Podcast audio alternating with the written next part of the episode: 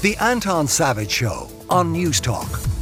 Now, James Kavanagh, social media personality, influencer, entrepreneur, television presenter, business owner, author, DJ, now podcaster with the podcast What Did You Eat This Week? And we're going to be talking to James about that in a minute before we deal with more important matters. James, good morning. Good morning, how are you? I'm very good. In reading up and about you, I discovered a thing that I'm now slightly fixated about, so I can't move past it till we discuss it.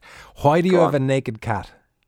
I have a naked cat because I love Sphinx cats. Do you know what a Sphinx cat is? No, and can you do the full description for those watching in black and white? Tell us what a Sphinx cat is.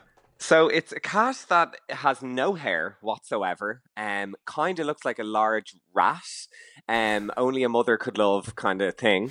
If you've seen Friends, and there's a famous episode where Rachel gets a Sphinx cat, and it's this kind of naked white cat, and it hisses at everyone and kind of looks like it's from, you know, one of Satan's pets or something. That's what a Sphinx cat is. And I love her. She's kind of Marmitey. But her name is Diana the Sphinx. If anyone's on Instagram and wants to look her up, I dress her up in little pink cardigans and pearls and stuff. So I kind of make her more palatable. What's she like to pat? So she feels like a warm peach. That's what Sphinx cats feel like. You know, that kind of really short fuzz almost that peaches have. That's what Sphinx cats... Because I kind of felt like you'd feel stubbly or something. I was imagining a warm chicken. You know that sort of that fleshy feel, but she has a fuzz. Yeah, she has a fuzz, a slight fuzz. So I always say it's exactly like a warm peach. That's what they feel like. And you know what? Sphinx cats, they look like they'll take your eyes out, but they're actually really, they're more friendly than normal cats. You know the way cats can be kind of aloof and kind of stand, you know, they do their own thing and you approach them. Diana will, and Sphinx cats in general, will run up to me when I open the door or their owners, because we're warm as humans and they're always slightly cold because they've no fur. So they are using us in a way, but they're very they love humans, and anytime I have someone over, they'll run up to them and sit on their lap and purr. And I don't know if you've seen that episode of Friends, but the girl I bought my Sphinx cat said that episode of Friends did the worst PR for Sphinx cats ever, because they came across so badly in it. You know, the cat was edited to look really evil, and everyone thinks Sphinx cats are evil, but they're actually the complete opposite. They're way more friendly than normal cats. James, I will remind you that your description of your own cat was that it looked like the devil's pet. It does, but I love that. The devil's pet with pearls. And a pink cardigan. And a pink cardigan, yes. I think she's really cute. Okay, now that I've got the cat out of the way, I can stop fixating. Tell us about What Did You Eat This Week? It's a new podcast I started, and I basically ask friends and family and other people I love what they ate that week. And it may seem like a kind of boring question, but for me, it's kind of, anytime someone goes anywhere, I always ask them what the food was like. Even if they go to hospital, I'm like, what was the food like? Or if they, you know, if they go to some resort away, I'm like, what was the food like? It's the first question I always ask anyone. So I said, why not turn that into a podcast? And I've had a good few guests on from kind of different, I guess, fall differently on the food spectrum. Like, you know, there's, I was chatting to Joanne McNally, for example, and she talked, you know, for about 20 minutes about crisps. She was like, I just eat for fuel. And then I talked to Louise McSharry, and she was telling me all about 2-3 Michelin star restaurants. So I love that when it comes to food. I'm very much at the lower end. I love dirty, filthy takeaways, and I love everything up to chapter 1. So I kind of like talking about every aspect of food. So that's Can why you I cook? Kind of decided I can. I went to Bally Maloo myself and did the whole cooking course down there. So, but I enjoy food being made for me more so than cooking, I think. I think everybody does. Yeah. Do you know, like those people who go, I really like to cook. Nah, given the choice, like who wouldn't prefer? As long as the end result is good, if you don't have to put in the effort. Yeah, and my partner William, he is he loves cooking, so I'm lucky in that sense that he serves a lot up to me, and I can just enjoy it and then talk about it. What do you feed Diana? I feed Diana, so she's an indoor cat.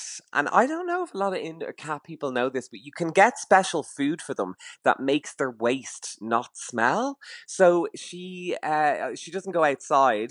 I live in Phibsboro, and there's loads of alley cats at the back, so I don't think she'd survive. But she has to go to a litter inside, and I feed her this indoor food, and then nothing, there's no smells or anything. I forgive me for being skeptical. There's genuinely no odor. Genuinely, what do you think? They're styrofoam. No, and it's not as if I'm feeding her, you know, cardboard or something unhealthy. It's a I can't remember what the brand is, but it's basically indoor cat food. And were you expecting me to say like I cook salmon for her? Yes, that's where I thought you were going to go. I thought man who puts a pink cardigan and pearls on his cat is also going to cook for the cat. So I'm kind of relieved that it's fancy food, but it is at least out of a tin. It is, but I do go all out for her birthday now. Like we made her a little fish cake for her birthday, and put wild trout and something else I can't remember. She loves mayonnaise, and then put a little candle in it. So yeah, made her a little fish cake for her birthday. The worrying part, how do you know when your cat's birthday is? Or is it like the Queen? Do you just pick an arbitrary day and that's the official birthday? No, I have a birth cert, a full birth cert for her. Yeah, you have a birth cert for your cat. Yeah, and it goes back like 3 or 4 generations. Sphinx cats, the owners tend to be quite dramatic and go all out. So I have her actual family tree, and the names are quite funny. It's like Imhotep and Tutankhamun are her grandparents, and or Nefertiti and Tutankhamun are her grandparents, and you can trace it right back for 20 years or so. This is the poshest cat I have ever heard of. It's amazing. And she's Ireland's most followed cat on Instagram, I will have you know. I can see the reason for it. Every now and then you see these influencers and you think there's no merit in that individual, but frankly, your cat deserves all the attention that she gets. I'm Kris Jenner to my cat, and she's my Kim Kardashian. This makes you the cat momager, is that right? That's right, exactly, yeah.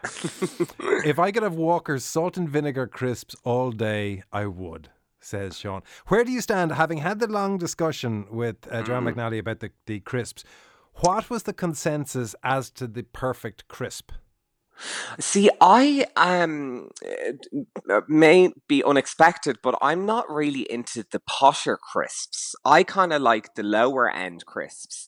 Do you know that sometimes posh crisps there's too much flavor? Oh yeah, I love a meanie. Chipsticks. Yeah, but I also like I'm looking kind of. No offense to Tato, but I would consider Tato kind of more down the lower end. They're just a standard, lovely cheese and onion crisp. And then you go right up to kind of the more, I don't know, whatever the posher brands are. I find them too sour sometimes in your mouth and have too much flavor, if you know what I mean. Sometimes it's like chewing glass, but I like it kind of a very thin crisp, if you know what I mean. Where do you fall on the crisp spectrum? As long as, do you know those ones that are just trying too hard, where they come in a fancy colouredy bag and there's something like fairies and chili. You're like, no, just there's a certain spectrum from which you can make your crisp. It's essentially salt, vinegar, a little bit of cheese, maybe some barbecue sauce. That's as far as we're going. Once we get outside that wheelhouse, I start to. I love a ready salted as well. I absolutely love a ready salted, and I feel the same way when it comes to chocolate. I like chocolate to be chocolate and not to be infused with gin or whiskey or the salt crack. Yeah, well, I do like a salted caramel now, I have to say. Yeah. But we were getting on so well until that point, James. I know, but that's as far as I'll go. But I don't like a chocolate or alcohol-infused chocolate, or when there's chili on chocolate or whatever. Or even, I don't like raisins. To me, are the devil's droppings, so I don't like them near chocolate. Okay, we're getting out of this tangent before I commit to it and start a raisin discussion. The podcast is What Did You Eat This Week? When does it drop? I believe the kids say. Drop. Well, there's new episodes every Sunday, so I'm kind of, I think, 5 episodes in, and the newest episode is out this Sunday. So you can get it wherever you get your podcasts, and it basically is just me grilling people on what they ate, and trying to impose my own beliefs on them. So if you're into that, you'll be into that. That's why the only reason to have your own podcast is to impose your beliefs on other people. Absolutely. And if people want to follow the cat. Diana the Sphinx on Instagram. Well, pass on our best wishes to her and to the extended family if you're talking to anyone. She's purring for you. James, thanks very much. That is James Kavanagh. The Anton Savage Show, Saturday morning at 9 on News Talk.